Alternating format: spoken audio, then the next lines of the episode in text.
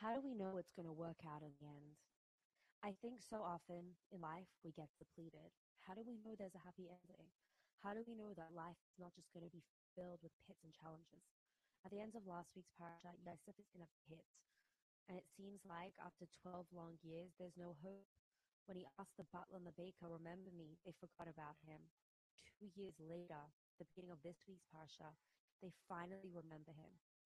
As, as Paro has a dream, I saw one beautiful thing from last week's parasha that I think really connects to the story is that when Yosef is thrown into the pit, it says he filled the first pit, the beginning of last week's parsha. It says that he was thrown into a pit that bar rake aimed by mine, that the pit was empty and there was no water in it. And Rashi says there actually was something in the pit. What do you mean it was empty and there was no water? There were snakes and scorpions. But Yosef was the one. So the question is, it just sounds like uh, we're going back and forth. Either the pit was completely empty and there was no water in the pit, or Nachashim Bakravim, there was snakes and scorpions. Why doesn't Yosef, why doesn't the Torah even recognize the fact that it clearly wasn't empty? And heard a beautiful idea that what does it mean that it was empty and there was no water in it? It was Yosef. Yosef was the one that was saying, Oh, rake aim by mine. Yosef, even in a pit, seeing snakes and scorpions, he was able to say, At least there's no water. Because if there was water in the pit, I would drown. And I think that sentiment lies true at the beginning of this week's Parsha. Even when Yosef is in a pit, and even though, yes, he does put his faith in the butler that he will be able to emancipate him, the Torah tells us that Yosef in his whole life, he always had Hashem with him. He was an ish matzliach. He was a person that embodied success, even in a pit, even in a pit, even in prison for 12 years. You would think Yosef had every reason. How could he be successful in a pit? What was he doing so successful in this pit of 12 years prison in Egypt? Yosef was a successful person. His mindset was successful. And thus, even when you think the story ends in last week's Parsha, where there's no hope, the beginning of this week's parsha, we start to see a complete turn of events. And all of a sudden, Paro has a dream. And it's a quite strange dream. It's a dream where there were seven fat cows and seven skinny cows. And the seven fat cows, seven skinny cows, devour the seven fat cows. And then Paro has another dream. There are seven skinny grains and seven fat grains. And the skinny eat the seven fat grains. And everyone comes to try and give their explanations. Either Paro is going to have seven daughters and they're going to die. But Paro is clearly not feeling fulfilled by these answers. It doesn't seem like there's any clarity. And thus the butler remembers Yosef. And he calls Yosef, they bring him out of a pit. And he's literally coming out of a pit after 12 years. And what does the Torah tells us? Yosef tells him, I'm going to interpret your dream for you. There are seven, there's going to be seven years of plenty. And after the seven years of plenty, there's going to be seven years of famine. And so you should be taking and start storing. Have storage houses for the seven years of plenty in order that when the seven years of famine come, there is going to be food and, and Egypt will able to be the heart and soul of the entire world and the heart of the economy. Question is asked. Rabbi asks a question. What was so remarkable about Yosef's answer to what Paro responds? You are going to be the one that's going to you be of the entire Egypt going to be with me how does this happen? Yosef is a young man, maybe 30 years old by now, for 12 years, the age of 18. So he's a 30 year old man. He's a young guy. And he's uh, been in prison for 12 years. He comes out of prison. He is up. He stands before the king. He interprets his dream. The dream says, You are the guy. You are going to be viceroy only to me, second in command of the entire Egypt, only answerable to me and you're going to implement this economic plan that you presented. And it's a very strange story because it's like, how does this happen? if you think about it, Yosef was like, why is he, who does Yosef think he is offering advice to Paro? You would think that it's quite disrespectful. What was so revolutionary about Yosef's response? It seems clear there's seven fat cows and seven skinny cows.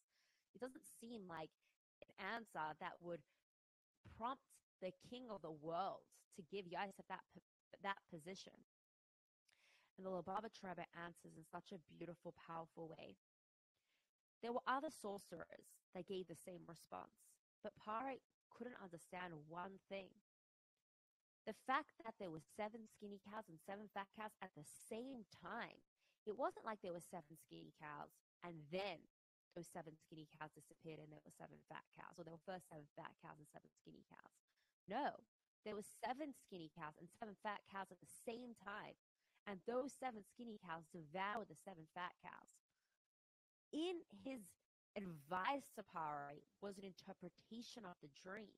The interpretation of the dream is that right now, during the seven fat cow years, at the same time, ensure that you are investing in the years that will come of the seven years.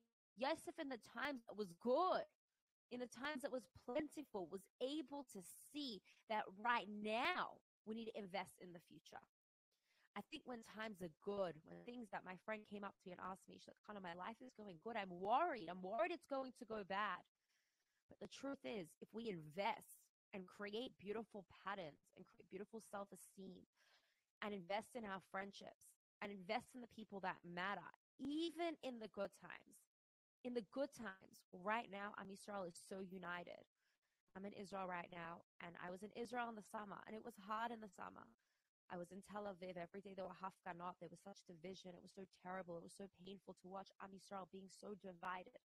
And now we're so united. Now we so love each other. And every single street corner and every single bus sign and every on the on the highways there are signs together we together the word biyachad together we will be victorious. And to think in the summer there was it was anything but there was anything but unification.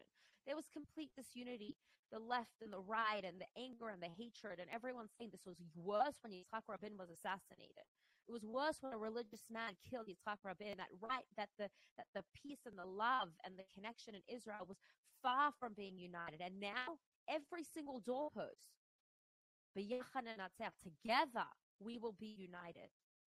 The message is that right now, when we love each other, we have to invest in the fact that we love each other. We have to invest in the fact and try to take state and trying to actually try and understand the other. We need to take time and actually not just okay, in a way of Mesiras Nefesh, we became united because we had no other choice. But should, is that is that is that the way that it should be? That's the mo. That's the way that it should be. The status quo that every time that life is hard, all of a sudden we love each other, we're united. No, we love each other, we're united. After this war, when everyone will have a completely different opinion, what we should do with Gaza, what we should do with the territories, what's the future of Israel going to be? Are we going to be not united again? When we're strong, when we overcome, are we going to be disconnected after? After that we're united and we overcome, then we're going to be divided when it comes to times that are good and strong, like the way they were before in the summer, when it seemed like Hamas could never win over us and we are so strong and we have we haven't had a war for 50 years no.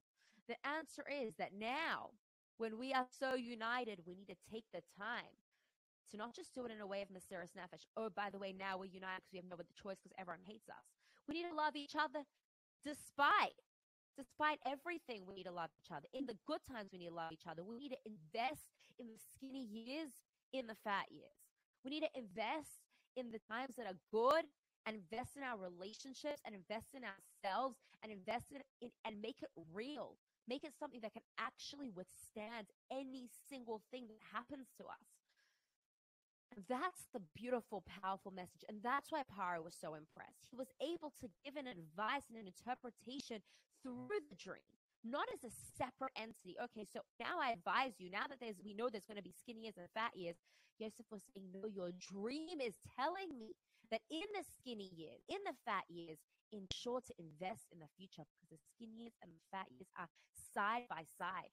when Am Yisrael in times of unity, when we actually don't take unity for granted and we actually invest in understanding each other in a very real way, in a very pneumious way, in a way that when things will inevitably to not to be cynical, but everyone's going to have a different opinion when this war ends. What do we do with Gaza? What's the future of Israel look like? What's the, who's going to be extradited? What what's going to happen Bibi Netanyahu? All these things that are going to come up in the future. Obviously, the Mashiach will be here.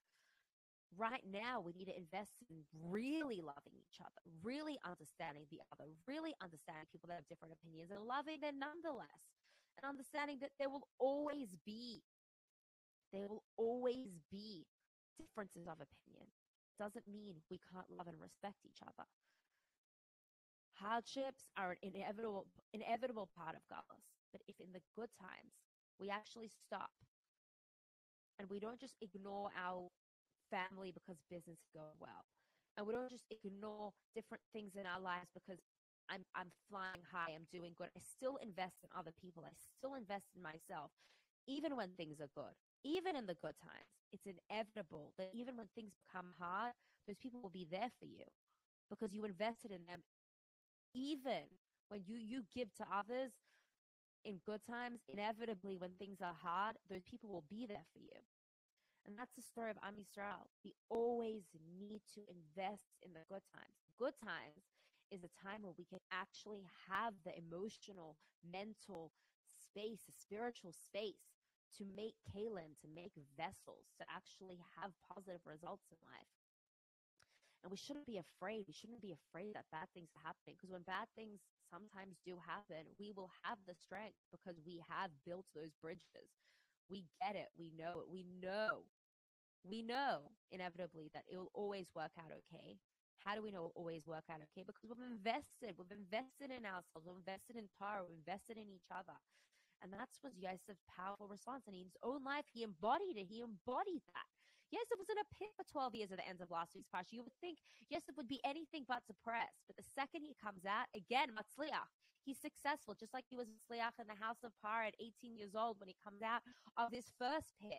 And just like the minute he walks into the second pit, and just like he is successful, and all of a sudden now he's on top of the world. He's Tzafnas Paneach. He's the most beautiful, incredible man of Egypt. The fact that when his brothers come, they don't recognize him.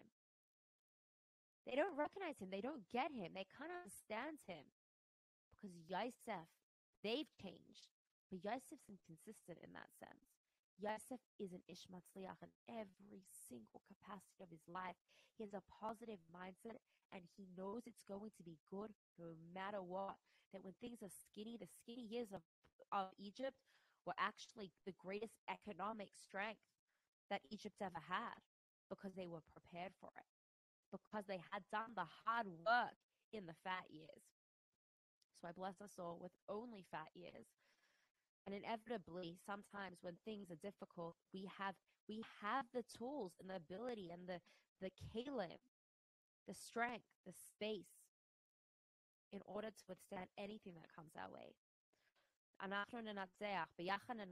Together with the unity that we have, we will be united, not just now. We will be victorious, not just now, but obviously, Miketz, the end of the days, when the Shiach comes, inevitably, we will always be united. We've got this Am.